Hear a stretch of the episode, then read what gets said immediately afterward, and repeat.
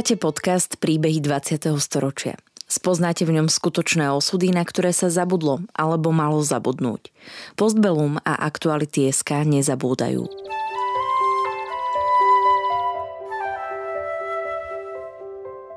Vďaka konkrétnym príbehom sa dozviete, akým osudovým dilemám museli naši rodičia, starí rodičia, prarodičia čeliť. Postavení sme tak pred otázku, ako by sme sa v podobných situáciách zachovali my – Rozprávači príbehov 20. storočia rýchlo odchádzajú. Ich spomienky sú dôležité nielen pre nás, ale aj pre naše deti a ďalšie generácie, ktoré už nebudú mať možnosť sa s nimi osobne stretnúť. Karol Nathan Steiner sa narodil do bratislavskej rodiny lekára. To ich aj zachránilo pred prvou vlnou deportácií, pretože ľudia v strategických zamestnaniach a ich rodiny mali výnimky. Napriek tomu prežil ako chlapec v tábore Bergen-Belsen peklo, aké si vôbec nevieme predstaviť. Tiež prišiel o veľkú časť rodiny.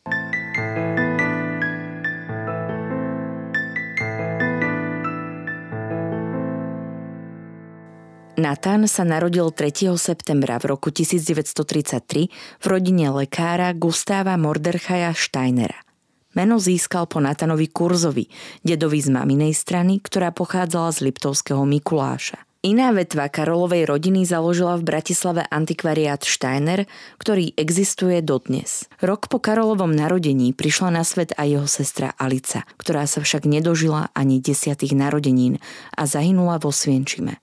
Karol s rodičmi býval na Suchomíte. Dneska to me, me, tá, ten dom už neexistuje, lebo za komunistov sa rozhodla mestská správa rozšíriť suché mýto, tak zničili alebo e, zrúbali e, celú, celé, niekoľko domov, aby rozšírili tam tú ulicu, aby tam tie trolejbusy, autobusy a električky mohli v kľude bez problému mať prevádzku.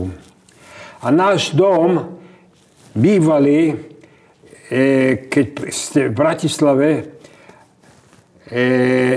je ten podjazd vedľa Astorky a tam stál ten dom. A každý krát, keď tam precestujem, tak ma tak ďubne do boka, že si spomeniem, že tu stál náš dom.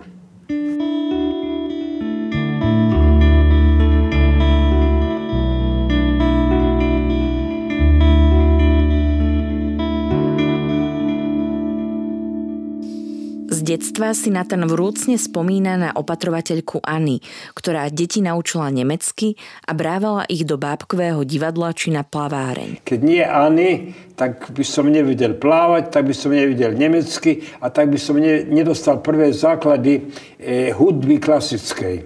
Karolov otec bol lekár a jeho mama mu robila asistentku. Vypisovala recepty a viedla kartotéku. Karolovi rodičia boli angažovaní v sionistickom hnutí a už pred vojnou uvažovali o presťahovaní sa do Palestíny. Jeho otec tam odcestoval už v roku 1935, aby preskúmal dostupné možnosti práce pre seba ako lekára. Dokonca kúpil aj pozemok v Hajfe. Na veľmi krásnom mieste. Keby som mal ten pozemok, mal dneska, tak by som bol milionérom. Žiaľ to je tiež jedna je tragédia, čo sa stalo, že som ten pozemok nezdelil. Keď sa otec vrátil z Palestíny a rozprával aj rodine, čo ako sa veci majú a čo, ako sa dá tam žiť, tak bolo v programe, že sa vysťahujeme do tej Palestíny. Ale čo bolo? V 36. roku tu v Palestíne vypukla e, e, dneska sa to volá intifáda. Boli, Arabi začali strieľať a zabíjať židovské kolónie a, a židov, kde boli, lebo oni chceli tým spôsobom e, e, ich zatlačiť, aby e, nemali ani ďalej program sa usadiť a žiť tu na, a utvoriť nejakú nový štát alebo novú, novú republiku židovskú. Takže po 36. roku to trvalo vyše 37, 30, 38. No a v 38 roku sme už na, na, na začiatku skoro e, druhej svetovej vojny tak vtedy Hitler a Ribbentrop a, a, tak ďalej, Molotov podpísali v Níchove ten pakt a tak potom začala druhá svetová vojna. Nemusím to rozprávať, ako to začalo, ako vošli do Polska, ako obsadili Sudety, ale e, hovorím, takže žiaľ Bohu, zostali sme na Slovensku.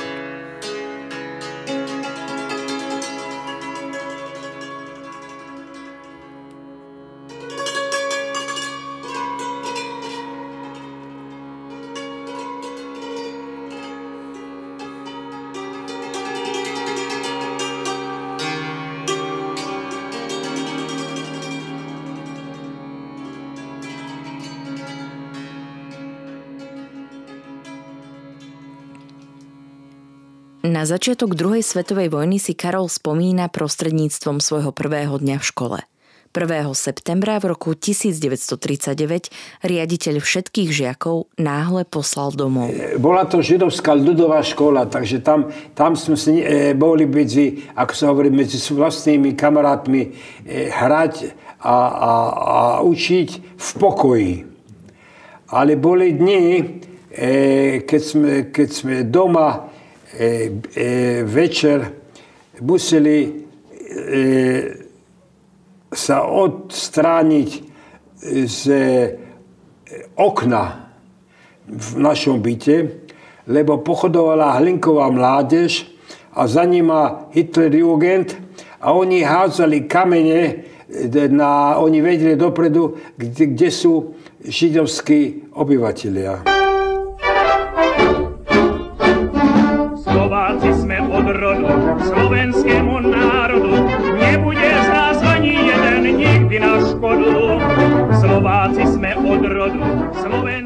Onedlho po vyhlásení slovenského štátu na rodinu dopadli prvé opatrenia židovského kódexu. Okrem iného Židom zakázali opatrovateľky a obľúbená Ani tak musela rodinu opustiť. Takže jedného pekného dňa e, ráno sme sa e, zobudili so sestrou a naraz mama prišla k nám do detskej izby a povedali moje drahé deti, e, táto Ani musela ísť súrne domov, lebo jej matka ochorela a, a nevieme, kedy sa vráti. Nechceli nám pokaziť celkom tú náladu, tak sme sa museli aj na to zvyknúť teraz, že sme bez opetrovateľky. Keďže Židia nemohli bývať v niektorých štvrtiach, Karolová rodina sa musela odsťahovať zo suchého mýta. Medzi inými bolo aj tá žltá hviezda, e, aj keď som bol decko, Dostal som e, spravedlú žltú hviezdu, bola prišitá na, na kabáte alebo na košeli podľa potreby alebo na svetru a tak sme s tým e, chodili a pochodovali, by som povedal. Ale človek si zvykne aj na šibenicu, takže tá žltá hviezda nebola to niečo najhoršie.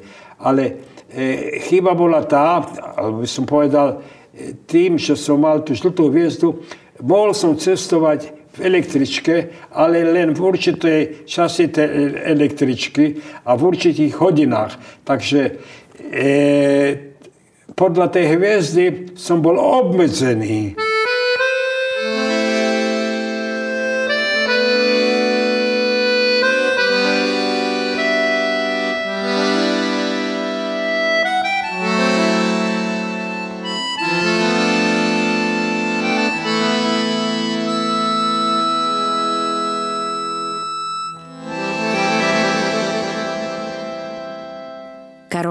Otec ako lekár získal hospodárskú výnimku, ktorá ho ochránila od prvej vlny deportácií. Môj, môj neboj otec poslal mňa s sestrou a s mamou do Mikuláša, kde sme mohli bývať u starej mamy, e, keďže tam bol aj, boli maminy dva, obidvaja bratia, Bela a Laci.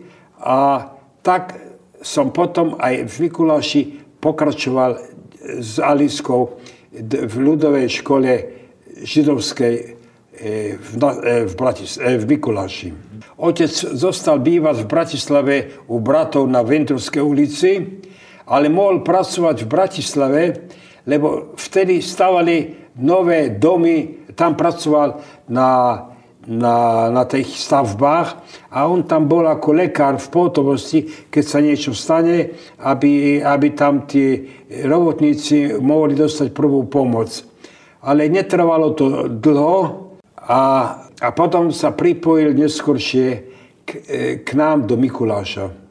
Tak keď sme boli v Mikuláši, tak sme e, e, počuli, neviem už akým spôsobom, že sú transporty, čo idú z východného Slovenska z Popradu na Želinu a na Želinu do, do Osvenčína. Ale my sme nevedeli, čo to je Osvenčín, ale, ale e, išli sme na vlakovú stanicu, lebo ten vlak tam niekedy stál a ten rušen potreboval naplniť vodu aby mal e, vodu na, na paru, aby ten vlak mohol pokračovať.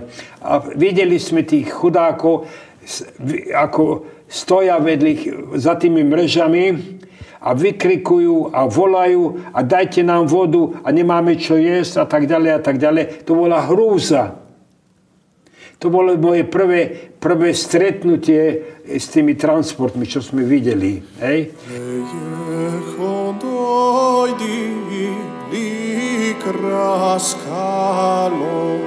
Πνέει η ώρα που λέει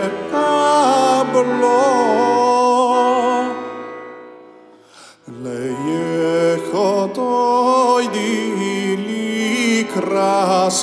ευκαιρία, Πνέει η ώρα που Štajnerovskú rodinu deportácie veľmi zasiahli. E, tak e, keď začali tie deportácie v 1942 roku a, ako, a rozkaz prišiel najprv samozrejme pre dievčatá, pre chlapcov od 18 rokov e, a hore. Tak žiaľ Bohu, moja sestrinica Reline, tá bola v tom prvom transporte, čo išla cez Patronku do Seredu a zo Seredu do Osvenčína a tam e, e, žiaľ Bohu nevydržala a tam aj skončila. Ešte v 42. alebo v začiatkom 43. roku. Ani presne ja neviem. E, 16 členov štajnerovskej rodiny behom tej šialenej nešťastnej vojny zahynuli e, alebo boli zavraždení e, pre e, nenávisť a pre, pre neludskosť, ktoré sme museli trpieť.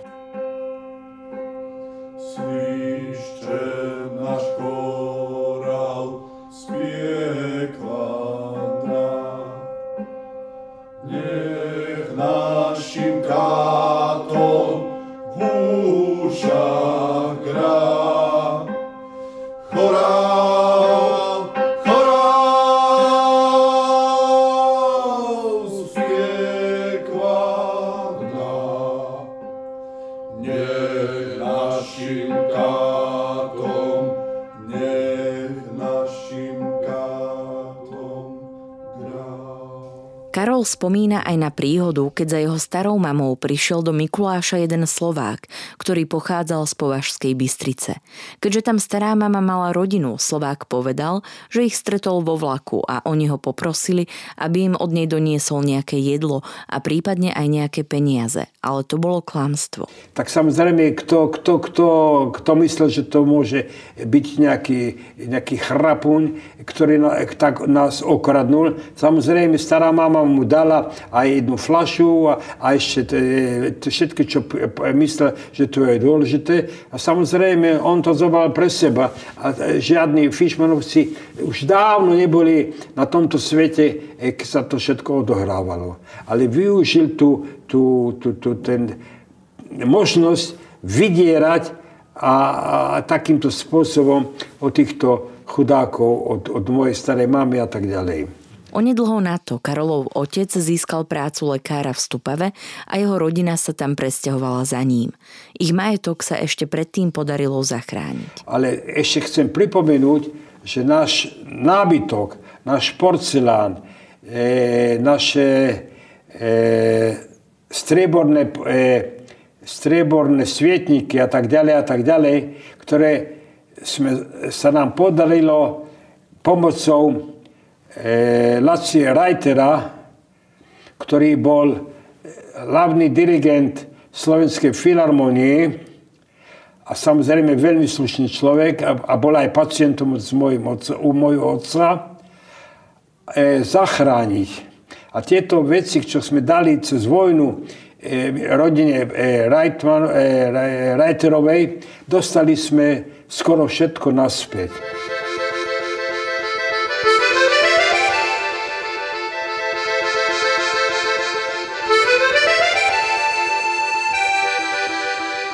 Počas pôsobenia v Stupave Karolov otec zachránil život jednému Nemcovi, ktorý mu vtedy slúbil, že ak bude potrebovať pomoc, môže sa na neho kedykoľvek obrátiť. Karolov otec mal v lekárskej starostlivosti aj 198 chránených židov, ktorí boli umiestnení v opustenom kaštieli v Marianke. Títo Židia získali ešte pred vojnou pasy z juhoamerických krajín, s ktorými Nemecko nemalo vypovedanú vojnu a tak sa otec rozhodol svoje deti na čas medzi nich schovať. Po vypuknutí Slovenského národného povstania s prichádzajúcou nemeckou armádou na Slovensko dorazil aj Alois Brunner, pravá ruka Adolfa Eichmana. Ten obnovil transporty do vyhľadzovacích táborov a aktívne doň hľadal svoje obete. Takto sa dostal aj ku kaštieľu v Marianke. Jedného pekného dňa prišlo nákladné auto tam a obklúčili nás SS mani, ktorí boli v tom nákladnom aute a prišli zo špandov, to je ako dneska klačníkov, e, e, obklúčili ten celý kaštiel, aby náhodou niekto sa opovážil e, zmiznúť alebo utiec. A, a prišiel Brunner, my sme ale vtedy nevedeli, kto to je ten Alois Brunner. To, je, to sme sa dozvedeli neskôršie a, a prišiel do kaštieľa a povedal, dal rozkaz všetkým, e, e, e obč- všetkým obyvateľom prísť do, do dvora a zobrať si e, ten e, pa, pasport.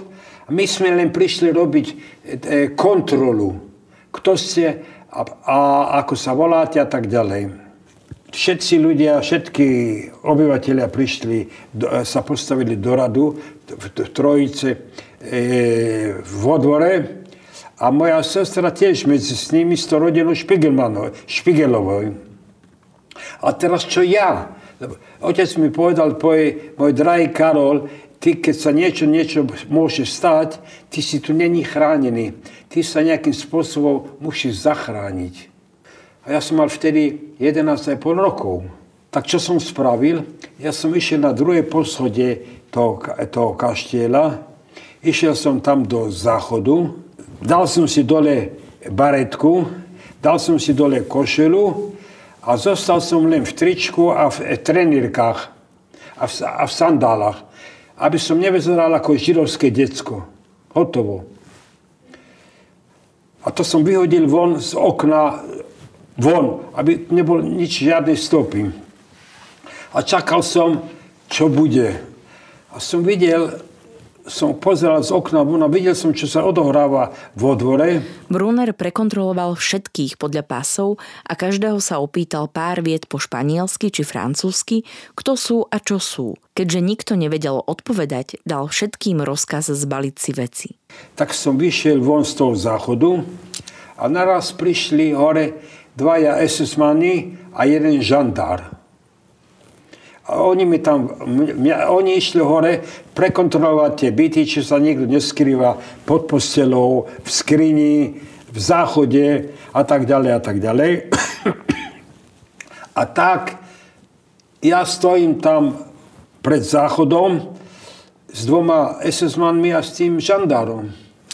A prídu, prídu ku mne a začnú revať na mňa. Jude oder nicht Jude, Žid alebo není Žid.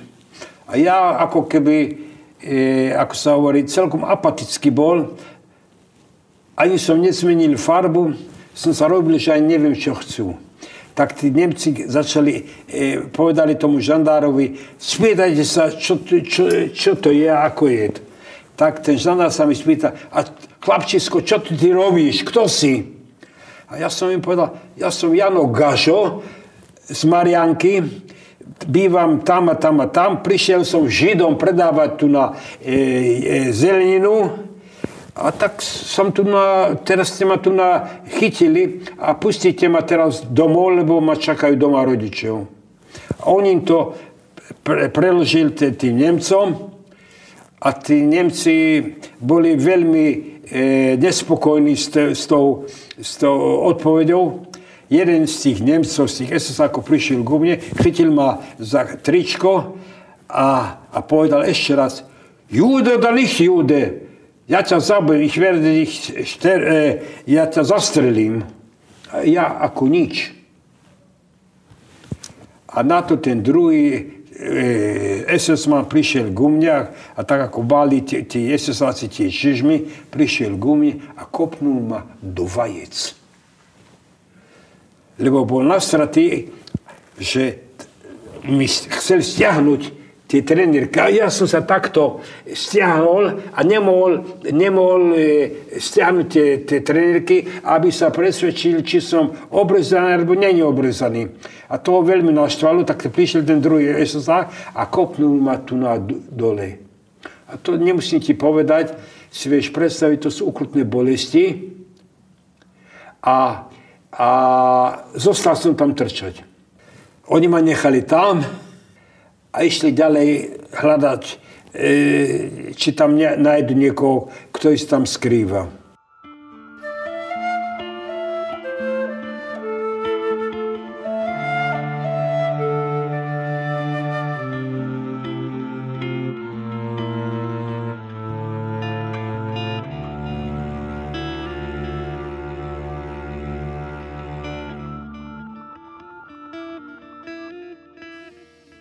Pozbieral trochu síl a zišiel dole na dvor, kde sa rozhodol vyškriabať ponad múr obklopujúci kaštieľ a ujsť.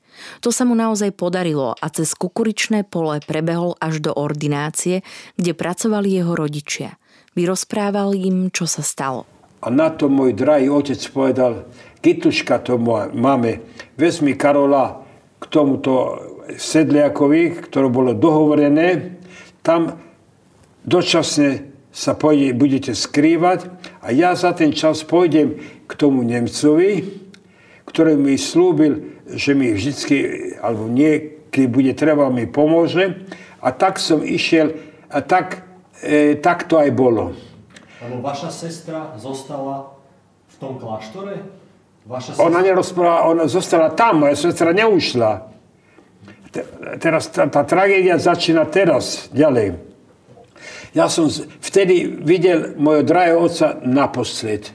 Karolov otec šiel za Nemcom, ktorého poprosil o pomoc.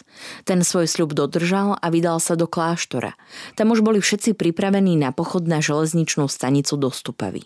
Tak ten Nemec prišiel k tomu Brunerovi a povedal, počíte, sem pán e, e, Brunner, dal mu, on mal vysokú saržu, e, prosím vás, ja potrebujem odtiaľ to zobrať od môjho lekára, jeho dcera je tu na a ja som slúbil, že tú dceru vyberiem. A Brunner povedal, nech sa ti páči. A tak išiel ten e, Nemec a vykrikoval, Aliza Steiner, Aliza Steiner, Aliza Steiner. A moja drahá sestra mala druhé meno volá sa Špigel Sara, alebo neviem, ako si dala iné meno, sa neukázala. On ju nepoznal, on nemal jej fotku a ona nevyšla z rady. Ona mala falošný pas? Alebo... Ale tam s, tým, s tou rodinou, čo mala, bola zapísaná, s nima zostala. Oni jej nepovedali, chod ti teraz a volajú ťa, choď s ním. Ona zostala s, tým, s tou rodinou, kde bola zapísaná v tom pase. No a koniec bol to, že sa ten Nemec vrátil k môjmu otcovi a povedal pán doktor Steiner, ja veľmi ľutujem, ja som volal Aliska Steiner, Aliska Steiner, to devča ja nepoznám, ona nevyšla z radu. Ja, vtedy sa môj drahý otec chytil, to je moja chyba, že som vám nepovedal, že pod akým menom ona je tam, keby ste volali podľa menu Špigel a Sára, určite by bola vyšla. Tak povedal ten Nemec, viete čo, pán doktor, poďte so mnou, jedem s vami ešte raz a, a, a, my, a vy ju vyvoláte a potom, e, potom ju tak zachránime. A išli zasa do tej Marianky. A oni boli skoro na pochode na, na, na vlakovú stanicu. Prišli tam a Brunner sa spýtoval toho Nemca, a to je kto tento pán? A toto je pán doktor Steiner, on tu má dceru. Á, veľmi dobre, pán doktor. My vás potrebujeme. Tu je 198 e, ľudí, ktorí budú potrebovať lekárskú pomoc. Zostanete tu s vami. A tak otec sa zlakol, ale povedal, no he, he, ja vám e, by som, ja som ochotný robiť všetko, ale ja som lekár, ja potrebujem stetoskop, ja potrebujem nejaké lieky, ja potrebujem nejaké inekcie. Dajte mi možnosť zobrať to z domu, z ordinácie. Tak dali mu e, dvoch Nemcov, SS-ákov a išli všetci do bytu, nie do ordinácie, do bytu, kde bývali rodičia, kde sme bývali. Samozrejme, mama s, s Alice e, so mnou už boli inde, takže byt bol prázdny. Otec zobral do aktovky, čo potreboval, e, tie potrebné veci a zobral si aj tie remienka, čo používajú, aj, aj ten talit a tak ďalej. A prichytal si tu celú, všetky tieto veci a tí dvaja e, SSáci sedeli v čakárni, v byte. Ale čakali, čakali, čakali a videli, že ticho, otvorili dvere pozreli a môj otec tam nebol. A čo sa vysvetlo, že môj otec vyskočil z, e, z bytu, boli tam ešte, bola tam možnosť vyjsť s druhými dvermi a ušiel von. Ta, tu by som povedal takzvanú e, technickú chybu, alebo, ale nemôžem to vyčítať. On myslel to, aby išiel z domu a išiel niekde inde skrývať sa e, v Stupave, tak on utekal hlavnou ulicou v Stupavej a tie esestáci hľadali, vykrikovali, videli ste pána doktora Steinera, doktor Steiner, doktor Steiner. A samozrejme tí Slováci, tí, tí stupovskí obyvateľia ho poznali, tak povedali tým, áno, áno, tam išiel a tam išiel a tam išiel a tak ho chytili. A vraj, ja som len to počul od ľudí, čo to prežili, potom sa zvrátili po vojne naspäť na Slovensko. Tak ho zmlátili, tak ho zbili s, tými, s tým klačníkom, s tými, s tými zbraniami, že skoro ho zabili. A takým, v takom e, zlom e, stave ho pripojili v, v Stupave k tým ostatným čo tam už boli a čakali na neho, aby sa pripojil, aby ich mohli všetkých odviesť do Seredu.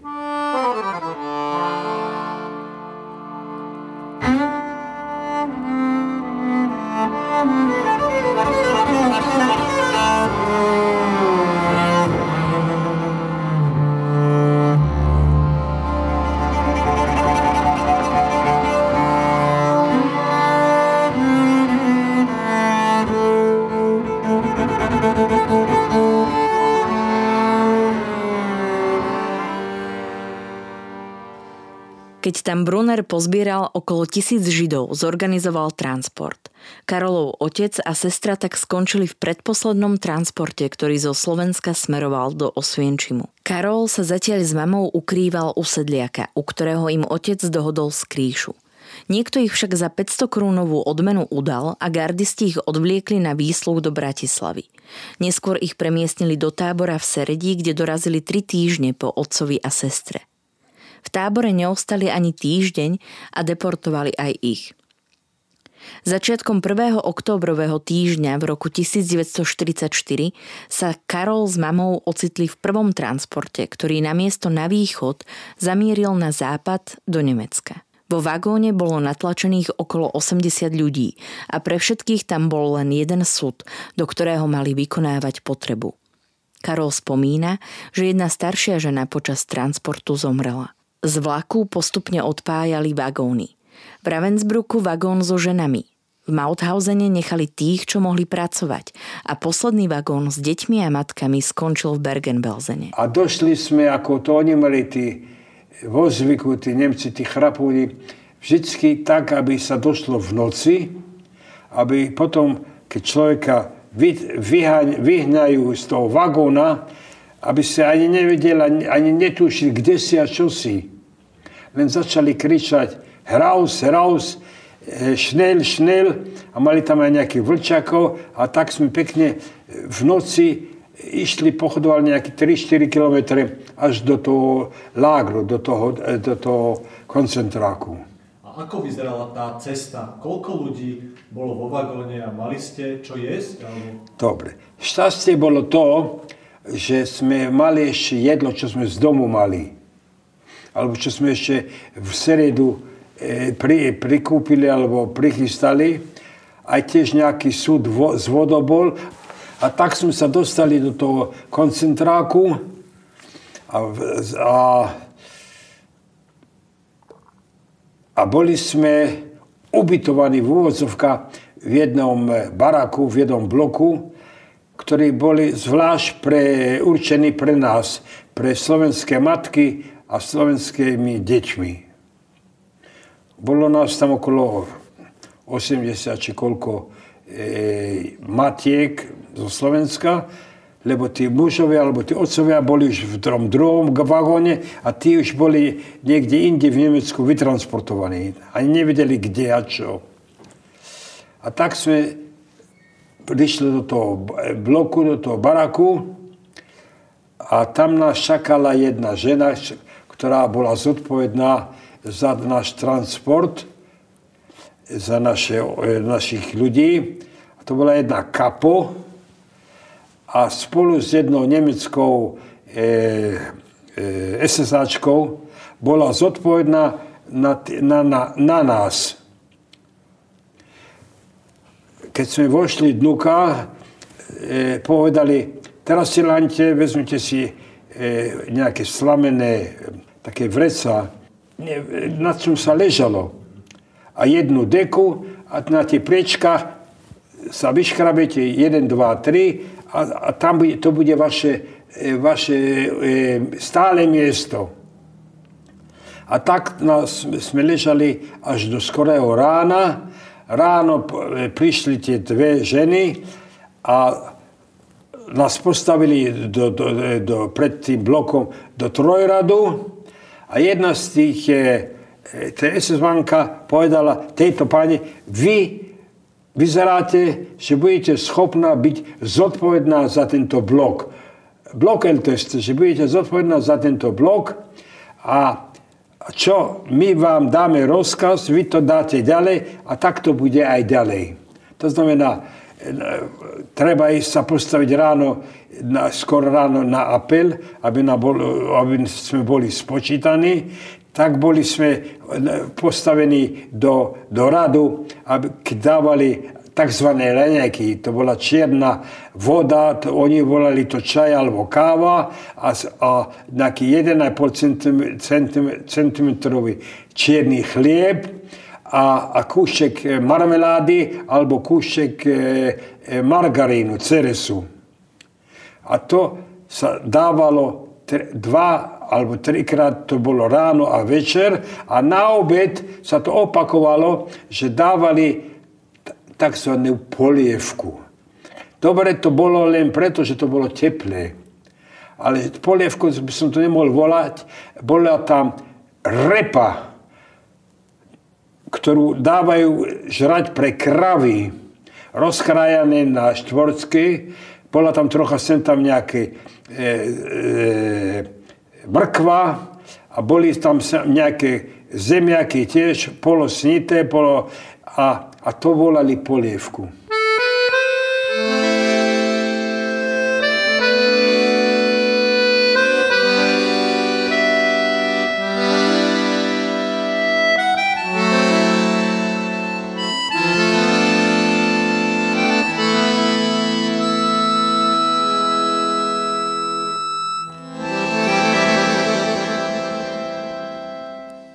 Kto mal šťastie, dostal zo spodku zemiak alebo repu.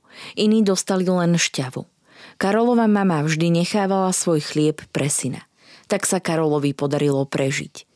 Tábor nebol pracovný. Karol spomína, že väzni len každý deň čakali na ďalšie jedlo. Popri tom sa stále rozprávali, väčšinou o tom, čo by si mohli teraz doma uvariť. Vždy bola reč o jedle. Deti zo začiatku pred barakmi hrávali futbal s loptami zloženými z rôznych handier. Ale časom ľudia umierali. A tí, tie umelé, tí umretí ľudia E, bola jedna takzvaná, nie brigáda, taký e, pohrebná e, skupina, čo chodila po tých všetkých blokov, mali taký veľký vozík s takými veľkými kolesami a, a zbierali tie mŕtvoly a brali tie mŕtvoly, čo už boli na koncom toho, toho lágru a tam bol aj krematórium. Ale len krematórium spálili tie mŕtvoly. Nie, žiaden plyn tam nebol.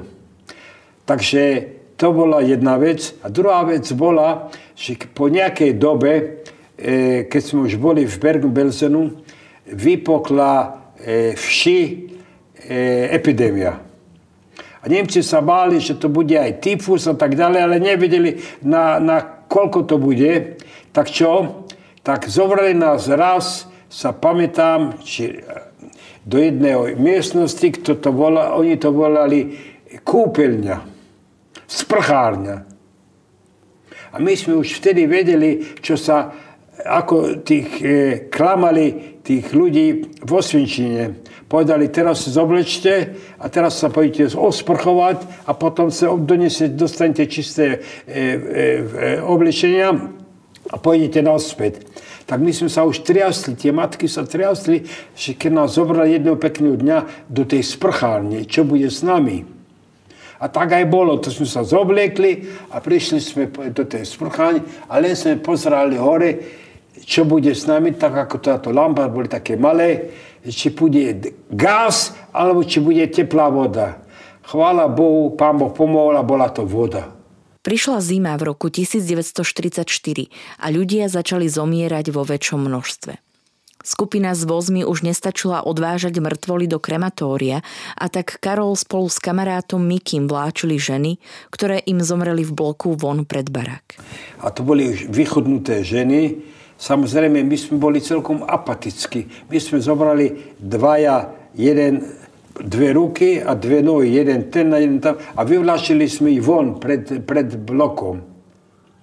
A my sme sa z toho, ako hovorím, apaticky, ako keby sme mali takú, ako vláčate sanitky, vieš, máte nositka. Nás to už nerušilo.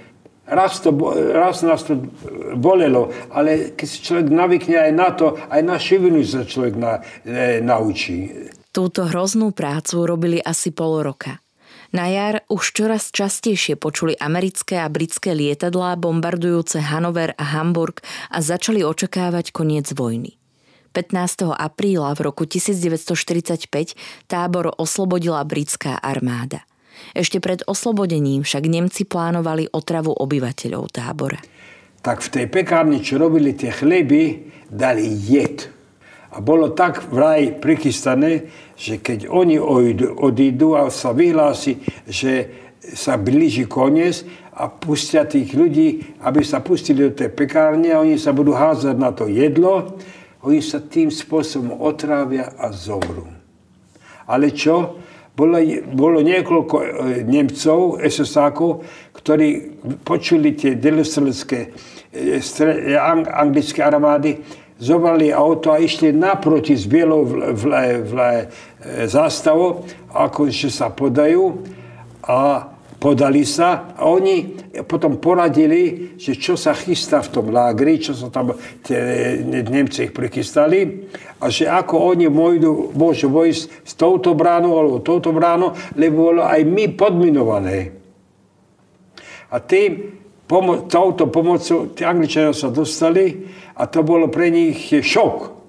Prečo bolo pre nich šok? To bol prvý koncentračný tábor, čo, čo oni Angličania videli a čo tam videli tých všetkých nebojích a tých chudákov a tie mŕtvoly a v takom stave, že oni sami nevedeli, ako sa s nimi zaobchádzať.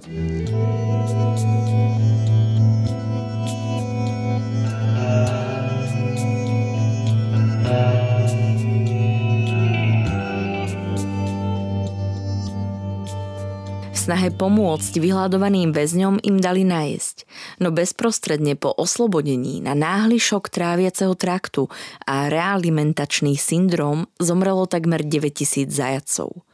Do júna 1945 už po oslobodení zahynulo takmer 14 tisíc ľudí. Zábery z Bergen-Belsenu obleteli svet a stali sa synonymom pre nacistické zverstvá počas druhej svetovej vojny. Meie hondoi kraskalo, Pnei shabos ne kablo. Meie di li kraskalo, Pnei shabos ne. Karola s mamou neskôr preložili do vojenskej nemocnice, kde sa im pod lekárskym dohľadom podarilo zotaviť. Neskôr ich chceli ľudia z Červeného kríža poslať na zotavovací pobyt do Švédska, no oni sa chceli vrátiť domov, do Československa. Autobusom Červeného kríža sa teda cez Prahu vrátili do Bratislavy, kde však čoskoro zistili, že z rodiny nikto neostal. Chvíľu bývali u bratranca na Ventúrskej ulici, až kým ich strýko Béla, účastník Slovenského národného povstania, prišiel zobrať do Liptovského Mikuláša.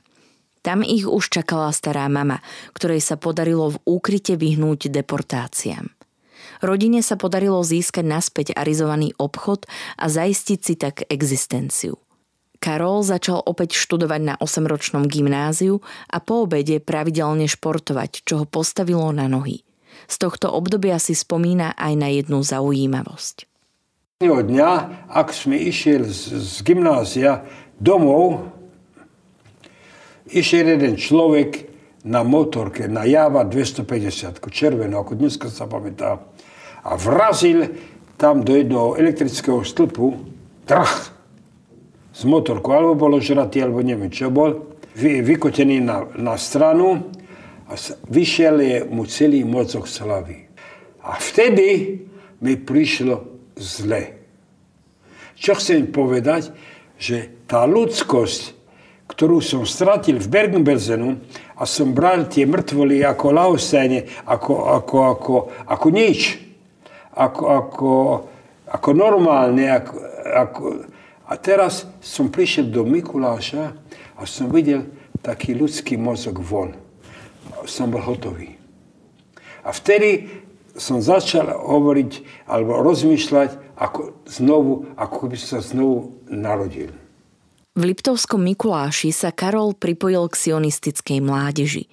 Organizácia v lete pripravovala tábory, kde svojich členov učila základy sionizmu a toho, čo sa odohráva v Palestíne – v Československu sa k moci dostala komunistická strana, ktorej nástup Karol podobne ako väčšina židovského obyvateľstva na Slovensku privítal s počiatočným nadšením. Karolov bratranec však v tom čase prehovoril Karolovu mamu, aby syna pustila do Izraela. Privolila a 16-ročný Karol tak 14. marca v roku 1949 vyrazil do Haify.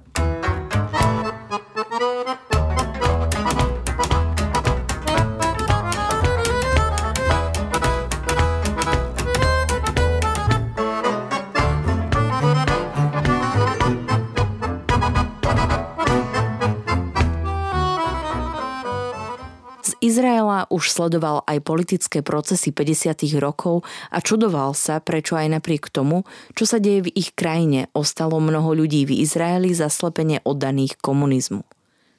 V Izraeli začali najprv ako partia fungovať v jednom kibuci, no postupne sa rozdelili a tak Karol na chvíľu zakotvil v internáte, kde ich vyučovali učitelia z Československa. Neskôr na svojej ceste pokračoval ďalej životom v rôznych kibucoch a pôsobil aj v armáde. V Izraeli sa k nemu pripojila aj jeho mama, ktorá sa zamestnala v internáte ako výchovávateľka. Karol vyštudoval medzinárodný obchod, oženil sa a neskôr podnikal. V čase nahrávania príbehu bol konzulom Slovenska v Izraeli. Karol Nathan Steiner nás navždy opustil 7. marca tento rok v roku 2022. Jeho príbeh sme zaznamenali v roku 2017 a nahrali ho Filip Paučík, Martin Šesták a Martin Hnát.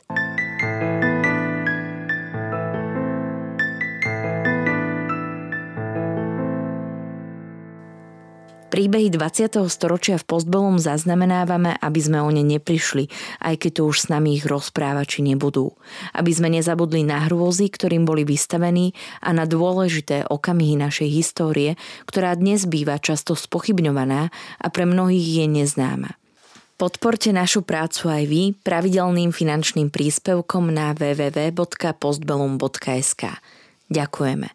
Podcastom vás prevádzala Sandra Polovková a spolupracovali na ňom Marian Jaslovský a Maťko Mikloš. Za hudobné motívy ďakujeme kapele Mojše Band.